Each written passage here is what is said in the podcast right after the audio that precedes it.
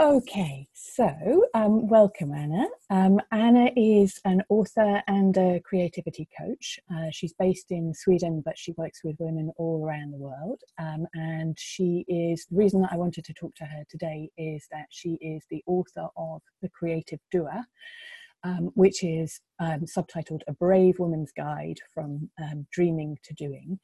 Uh, and so that's really going to be the, the subject of our conversation today. Um, but before we get started, Anna, could you give us just a little bit of background about how you came to be a writer? I know you were a publisher beforehand, um, so just uh, a little bit of your history, please. Yeah, sure.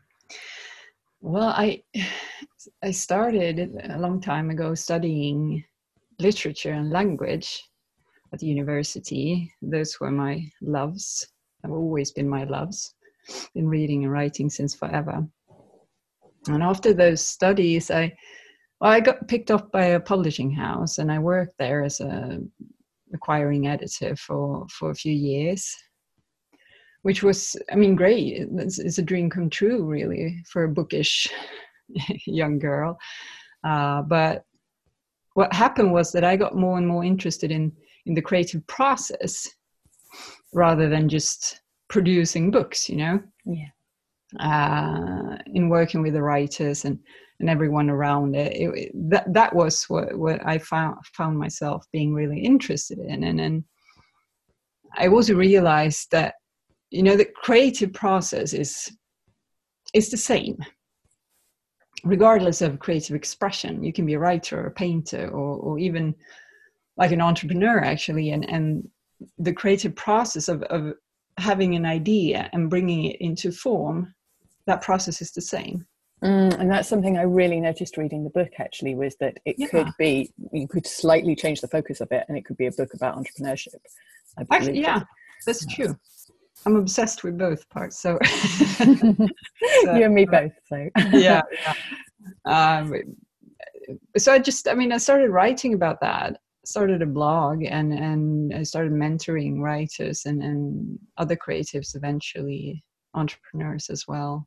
And so at some point did you make a decision to completely walk away from the publishing career that you yeah, had? I did. And no one understood what I was doing at that time because yeah. it, like it's a good career. And they offered me all sorts of perks and, and promotions and all that for staying but I was, you know, I tend to be really obsessed. I, I like zoom in on on one thing. In this case, the creative process, creative women, entrepreneurship, uh, and it's like I have. It's all in for me. It's always mm. been like that, and that's really unpractical sometimes. But that's what that's what made me decide to to start my own business instead of working at the publishing house. And and I did decide to leave. And that was also related to wanting to leave the city. Uh, so I did. I left that fancy career and I started the journey that I'm still on uh, with this business. Um, and so how long ago is it that you left the city? Well, roughly. um, seven years now since we moved. I started the business like well actually i started my my editing business like that's almost 12 years ago now but i shifted it into this mm-hmm.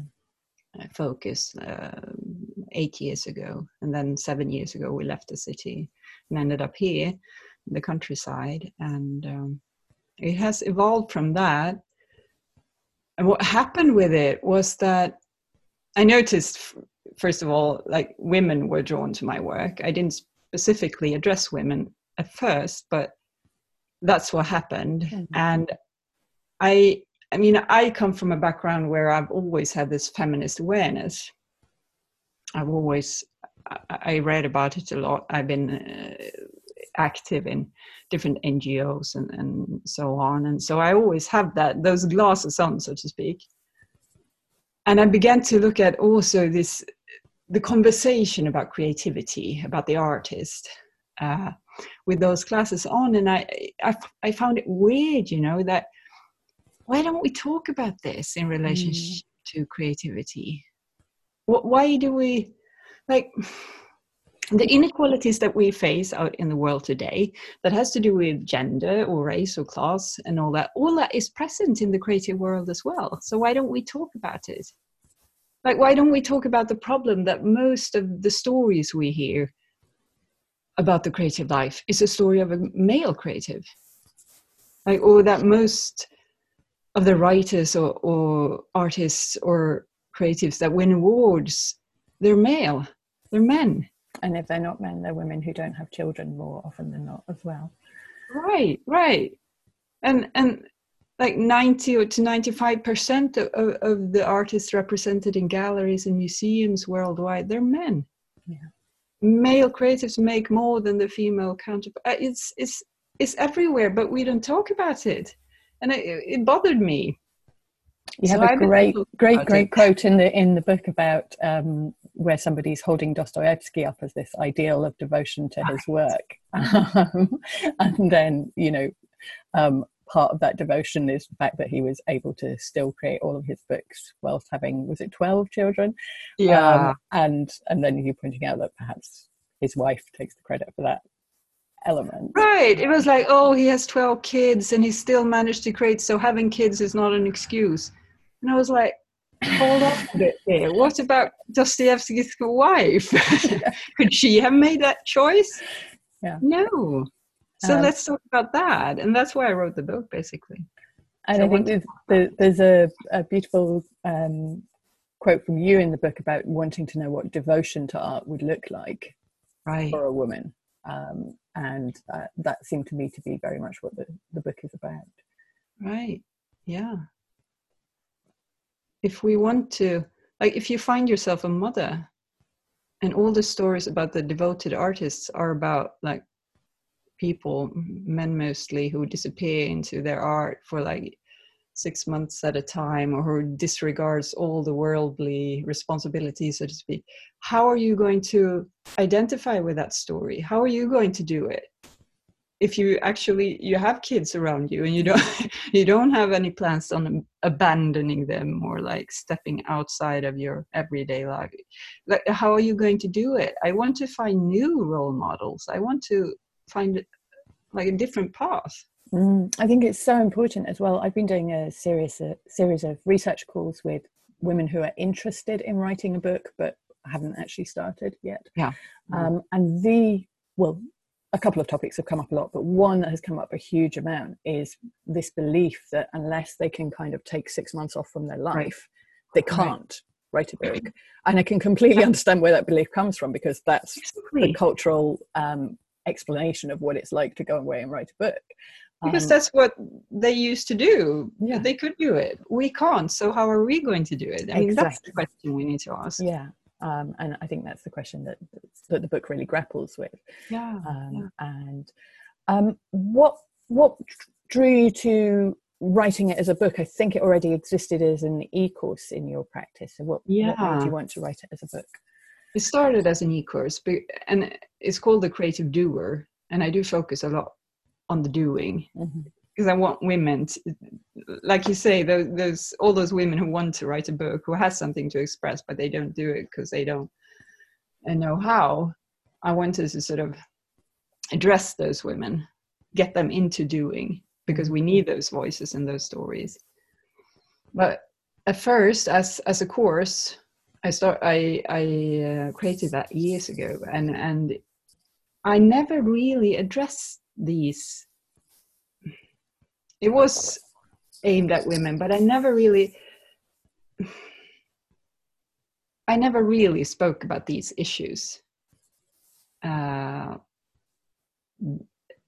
those issues that are specifically about being a female, a woman creative, a woman artist what is that like compared to being a male or a man artist uh, and and that's that's sort of itched uh, and and that's when i felt like there's more to say here mm-hmm.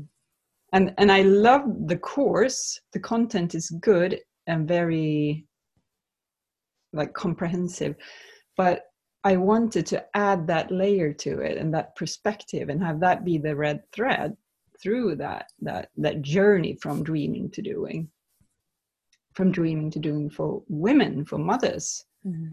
For people who are kind of fed up with that idea of the, the male genius and, and, the way he does it uh, so and so it's that, not just excluding to mothers either. I mean, it's excluding no. people who um, have other caring responsibilities, or right. um, you know, maybe for elderly family members or whatever, uh, or dealing with chronic illness, or you know, there's so right. many people who can't, for various reasons, um, go off to a cabin in the woods for six months and have them Most bring their laundry. So, so that's that's what I began to add. First, I just thought I'm going to make like is going to be the course but in mm-hmm. in the shape of a book but it turned out to be like 50% new material in mm, yes i really wanted to ask you about that because quite a few of my clients are interested in um, you know they have an e-course and that one yeah. of the things that they're thinking about doing is adapting that e-course into a, a book. So i'd love right. to talk to you a bit more about how that process worked. So you started off kind of assuming that you were going to bookify the e-course. Yeah. Um, and then yeah. you discovered that that you were kind of going to start again almost. Right. I love how, how the creative process is like that often. We think okay so this is the project. This is the goal and then we start and it evolves into something mm. completely different and i trust that process a lot these days i've been through it so many times and i know that if i follow those leads then the end result is going to be something better than what i had figured out when i yeah. started so yeah, I started thinking I'm just going to compile this basically into the shape of a book, but it wanted to be expanded on. I wanted to explore and bring in this this feminist perspective into it, and so it grew. And I also removed some aspects that I didn't think was I didn't find them as relevant. Uh, and so so the end product is is quite different from the course that it originated from. Mm-hmm. Even and though ha- that, that process from dreaming to doing those step by step things that's are, still, are still in there. Yeah. Yeah. And how did you find the process of writing the book? I know that you um, had some um, advice from other people in terms of the self-publishing side of things and yeah. um, so on. So can you talk to us a little bit about that? Because it's that kind of nitty gritty that I think people, until they've done it, it kind of seems quite mysterious. They're not sure yeah. what steps they would take. Oh my God. Yeah. I see that as two different processes. I mean, one is writing the book mm-hmm. And all that goes into that. I, I mean, I've been an editor for so many years and writer's coach. I know everything about the, the process. I know the ups and downs and what to think of and so on, but it's, it's a different thing doing it yourself. And I knew that even though I have I have that experience and that expertise. I still need someone else's eyes on it. So, mm. so I worked with, I found people to give me feedback mm. And, and worked with a copy editor and so on. Uh, but then there's that whole production phase of the book. Mm.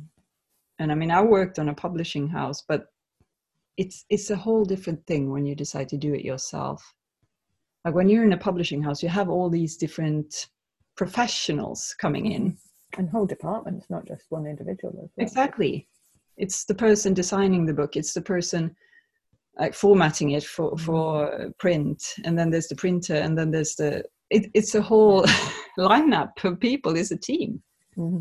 and and now you are going to either fill all those roles depending on your budget or you need to bring in all those people and and coordinate the whole project and and it's a lot mm. oh my hmm. god i said like like halfway through it i was like i'm never going to do this again. But then at the end it's sort of like well it would be stupid not to do it again because now i've sort of now gone through it. all yeah I've made all the mistakes. I know what to do and not to do now. But yeah it's a lot of work. And can I there ask are, um, yeah, sure.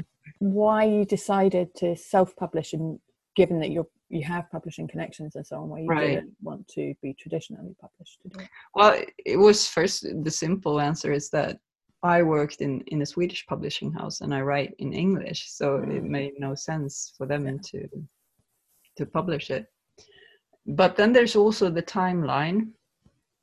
I wanted this work out um, on my timeline, so to speak, and I wanted to be able to move fast. Publishing houses usually have timelines spanning over like a year and a half. Mm, and that's when you get to the point of them having agreed to publish it as well. So exactly, um, you're usually talking, I would say, about three years from yeah. where you probably were at the point of starting to write. Right, very long cycles. Yeah, and then there's also the the aspect of control. I like to decide things myself, and and you re- relinquish some of that control mm. when you bring in a publishing house. I mean, the benefit of that is that you don't have to make all those decisions, mm-hmm. and you, other people bring in their expertise and so on, and, and often they do know better, but. Mm-hmm. I have a lot of expertise in, in the area, and so I and I knew what I wanted, and I wanted it this way, and I didn't want to compromise. Mm-hmm. Led to me doing so much more work, but it also led to me getting it the way I wanted. Yeah. Of course, there has been compromises along this way as well because yeah. um, financial issues mm-hmm. and so on, but and time issues as well. Sometimes yeah. just isn't time right. to go through yet another round of revisions or exactly. It's just uh, at one point it has to be good enough, and then you just move on. And um, when you um, when you published, were you? What happened at that point? How did you launch the book into the world? Right.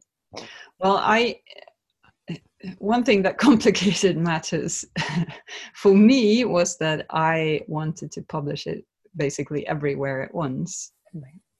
Um, That's ambitious. Yeah, because I have readers in Sweden, but then there's also readers everywhere in the English speaking world. Mm-hmm. And I wanted everyone to have access. So I had to find a distributor, printer, and a distributor that would be able to work with that and all the different formats that mm-hmm. are standard on different markets and all that. It's, it's a jungle. But I did find one who could do that with a few compromises involved, but they could do it. And they also, in their turn, work with Amazon and different book sellers on the local markets. Uh, so that in itself was a huge deal, much more work than I had expected, mm-hmm. and much more work than if you, for instance, if you're in the US and you decide to publish. Yeah, exactly. That will be a lot easier. You can use Amazon from the get go or whatever your choice is. There are other independent actors as well. But I choose this route. And to be honest, you know, there's that advice that that you should spend like 5% on creating your product and then 95% of it launching it because that's that's where everything is decided basically mm-hmm. You're going to reach the readers you're going to tell the world that this book exists you can write the best book in the world and if no one knows it's there it's not going to be read uh, for me, this as this turned out, doing it all myself, I basically uh, I'd say I I reversed those percentages. Probably ninety five percent producing the book, and then I had like five. Your last gasp. yeah. Oh my god. Yes. There there was there was no energy left for a big launch. I can say. Honestly. But I think um, one of the reasons I wanted to talk to you about this was um, I read your blog post. I think it was a review of the year that talked about this a little bit. Right. Um, right. And um, what I thought was interesting about that was you were also acknowledging the, the fact that you've still done it. You still created the book, and the launch is one opportunity to reach a lot of people. But the book is a it's a legacy thing. It's not yeah. evanescent. Yeah. It's still there. You can still promote it now right. and into the future. And so it's kind of yeah. an investment into your business.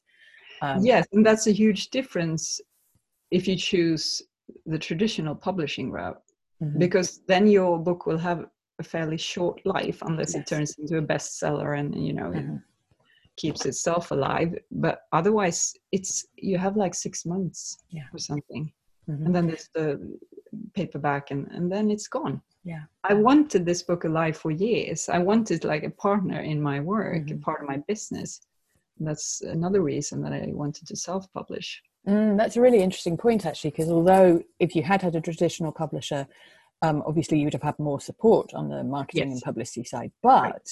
I mean, I don't know what your experience has been in the publishing houses you've worked in, but the houses I've worked in, um, you know, say there's 10 books coming out in a season, two of those will get 90% of the budget and time allocated to them and the other eight will get the bare minimum um, even right. though uh, not necessarily through like you know the, the staff will still be dedicated and they'll do the bare minimum to the yeah. the absolute best of their um, ability and they will try to get more for a book that hasn't got any budget behind it and so on but the, yeah. the fact remains if you're not one of the lucky two or whatever the percentage is you yeah. can still actually get very little in the way of um, marketing and yeah. publicity at the point of your launch, and, and, then you really are done for because you haven't had it. Yeah, and then, that's it. and you that's can't one shot. do it later. Yeah, right. And those lucky two that will get the full uh, full support, they're rarely first time writers. No, almost never, unless they're a very kind of sexy debut. Um, yeah, that's been a bidding war kind of situation. Right, right. If there's this famous person or something like that. So, so that's so true. It's um, I I have bit of an audience. It's it's not a huge audience at all, but I knew that I had a few people there who were mm-hmm. interested yeah. in this book and that would buy it if I created it. Mm-hmm. If you come from a place w- with zero audience, I think self-publishing. I mean, it's it, it, it's going to have to be a part of a bigger project, so yeah. to speak. Uh-huh. Finding your audience will be the biggest part of that project. But then that would also be the case potentially to get a publisher to be interested in you is showing that you have some audience yeah. or, or that there is some clear audience that can be marketed to for your work. Um, exactly, so, that tends to be the case these days. Mm-hmm. So, so I mean, if you have that audience it, it's not a given anymore that you that you sort of it can be taking the long way around uh, giving your book to a publishing mm-hmm. house mm-hmm. When in fact you you could sell it directly to your mm-hmm. people mm-hmm. given that you have people to begin with yeah and so. then whatever you do make ultimately from the book you make it you don't get seven and a half percent of the net profits of the book you you know um, you have much more financial control as well as the creative control right right and then you i mean you usually don't get rich from a book anyway no because margins are small with all the the middle hands involved yeah. but still you have more control over that mm. aspect mm. as well the financial aspect of it and i think that that also means that if, for instance, you were invited to give a talk at some um, festival or some group of your ideal audience, you could choose to give them all free copies yeah, exactly. But you couldn't choose to do that in the same way if no. you'd gone via a traditional publisher. Um, you know, you would have hoops to jump through to be able to do that, and you'd have to spend even more yeah. of your own money to be able to do it as well, because you'd have to buy yeah, right. from them. Um, Other people are involved in, in yeah.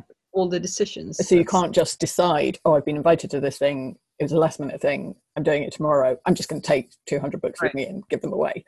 Um, you can't do that. So I, I, think I think there are so many layers to the control side of things. Um, and I do think that traditional publishing can be the right thing for some people in some circumstances, for sure. Yeah, for sure. Um, But I, I think it's the right thing for fewer people than like i think a lot of people hold that up as their dream the thing that they want but actually yeah. when you look at all the different levels of creative and financial control you have by um, retaining it yeah. your thing um, and i also see this tendency actually that that within the the traditional publishing route uh, because i do still have connections there and i i i noticed that new kinds of publishing houses are popping up, so to speak, uh, where there's more of a we're going to partner with the writer. Mm. The writer comes to us with an existing audience, perhaps. And when they do, when they have that sort of marketing power already, it, it's not reasonable that that the publishing house gets most of the profits, mm-hmm. for instance, or, or d- make all the decisions and so on. So, so mm-hmm. it's it's more of an equal partnership where profits are also split more mm-hmm. even. Mm-hmm. Yeah. And then more work are expected on the part of the writer. But I think that's a good thing. Mm-hmm. That there's a variety and then we also need those traditional publishing houses where a new writer can actually show up uh, without much of an audience. And and if the writing is good enough they might be picked up and and then the publishing house do all the heavy lifting. But so we need like the full spectrum. Mm, absolutely. Um, one other thing that I, I would love you to talk about because it was a thing that for me as a reader that I loved the most about the book um, is um, you and I haven't seen I've read a lot of books on writing and creativity and so on I haven't seen it this idea um, really expressed very much at all but certainly not in as much detail as you you do um, so this idea that um, in order to um, be bold and be creative mm-hmm. which is kind of really um, evangelized in our culture that, that creativity yeah. equals boldness and risk taking and so on.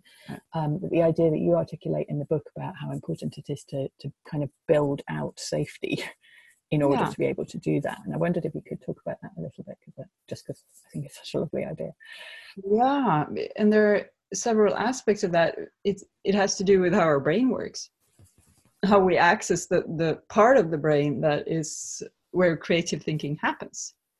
In order to access that, we actually do need to, to feel physically and we need to feel safe. It's not even physically safe. We need to feel safe because the brain doesn't really differentiate between physically safe and, and all, all the other kinds of all the other levels of unsafety that we experience it could be emotional or whatever so there needs to be a, a basic level of safety for us to even use our full capacity as creative human beings.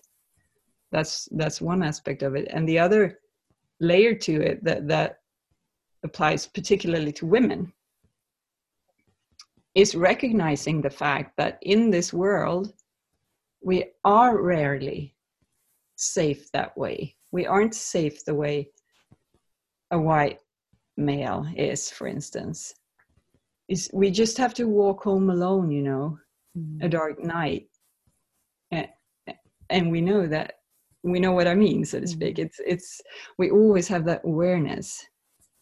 We're not physically safe in this mm-hmm. world, and I mean, there are layers to that as well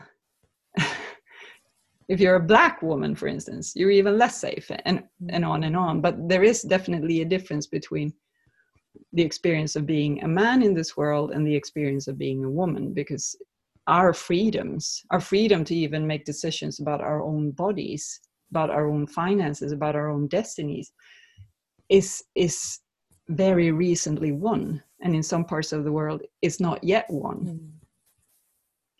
so we can't ignore that fact. We need to like bring that into conversation and and consider what does that mean? If there is one part of me that is always on alert how how can i create the safety needed to, to sort of free that energy and use it in the creative work instead?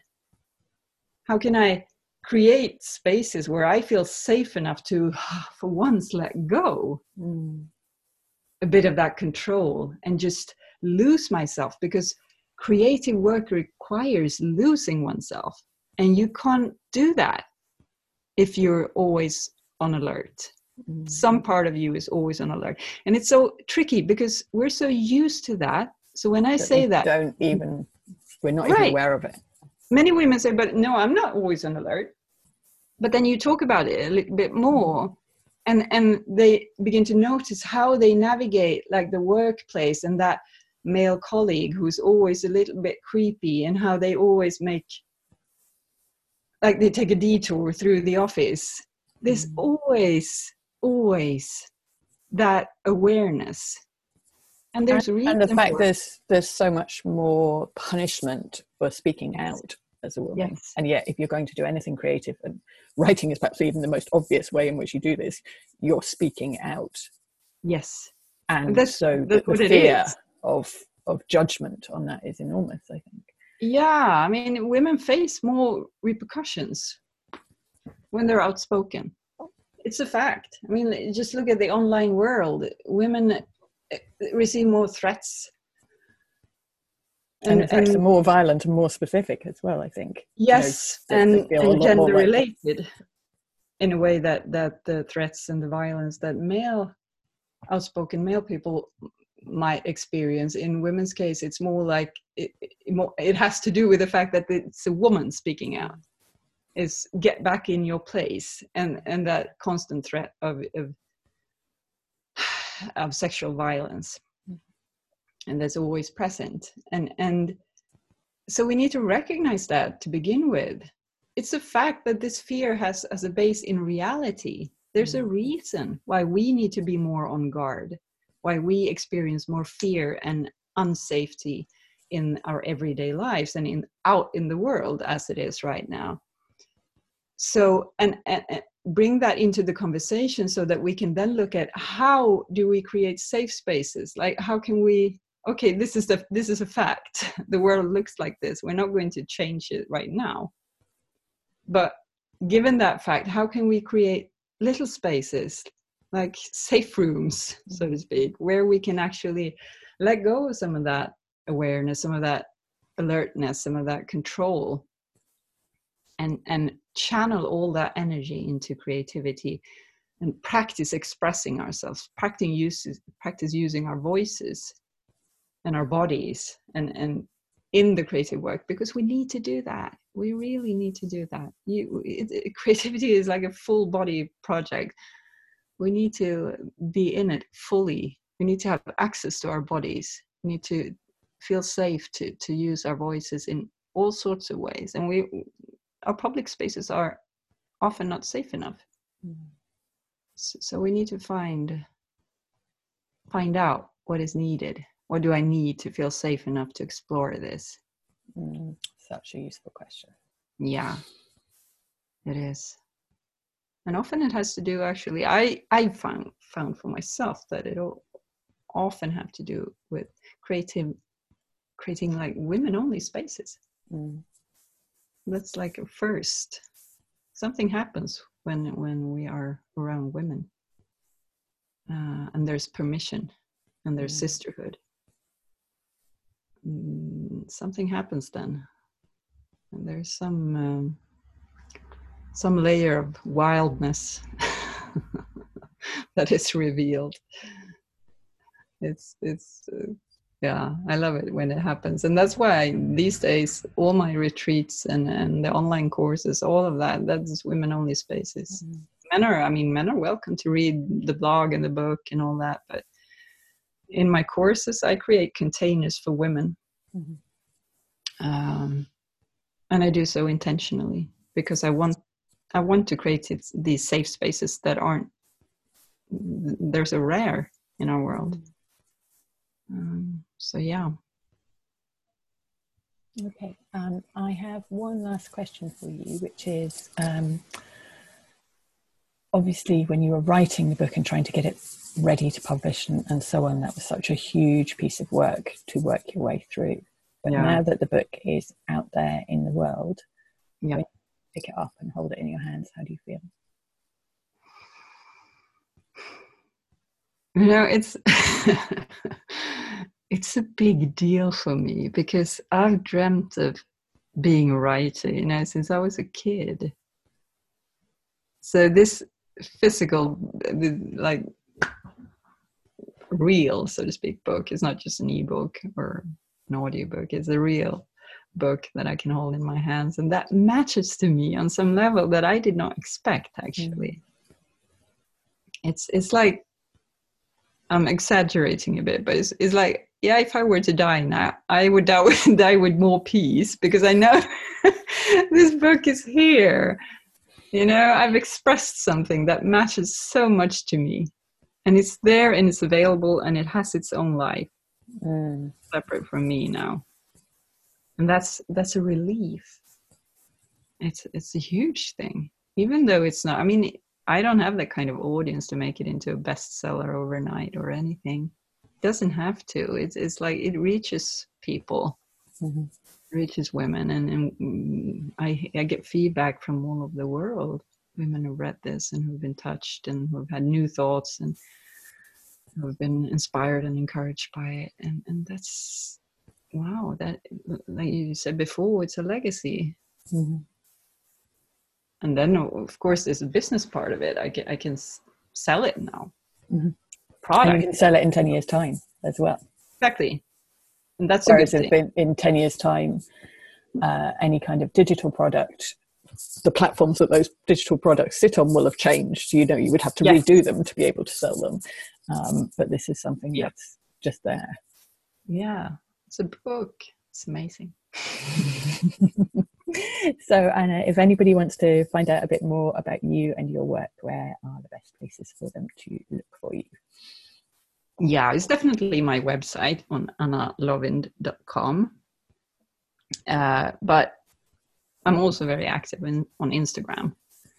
It's Anna Lovind there as well. Uh, and those those two are my primary channels the blog and, and the website with the newsletter and all that uh, and, and, my instagram account where i tend to uh, use the, use the stories mm-hmm.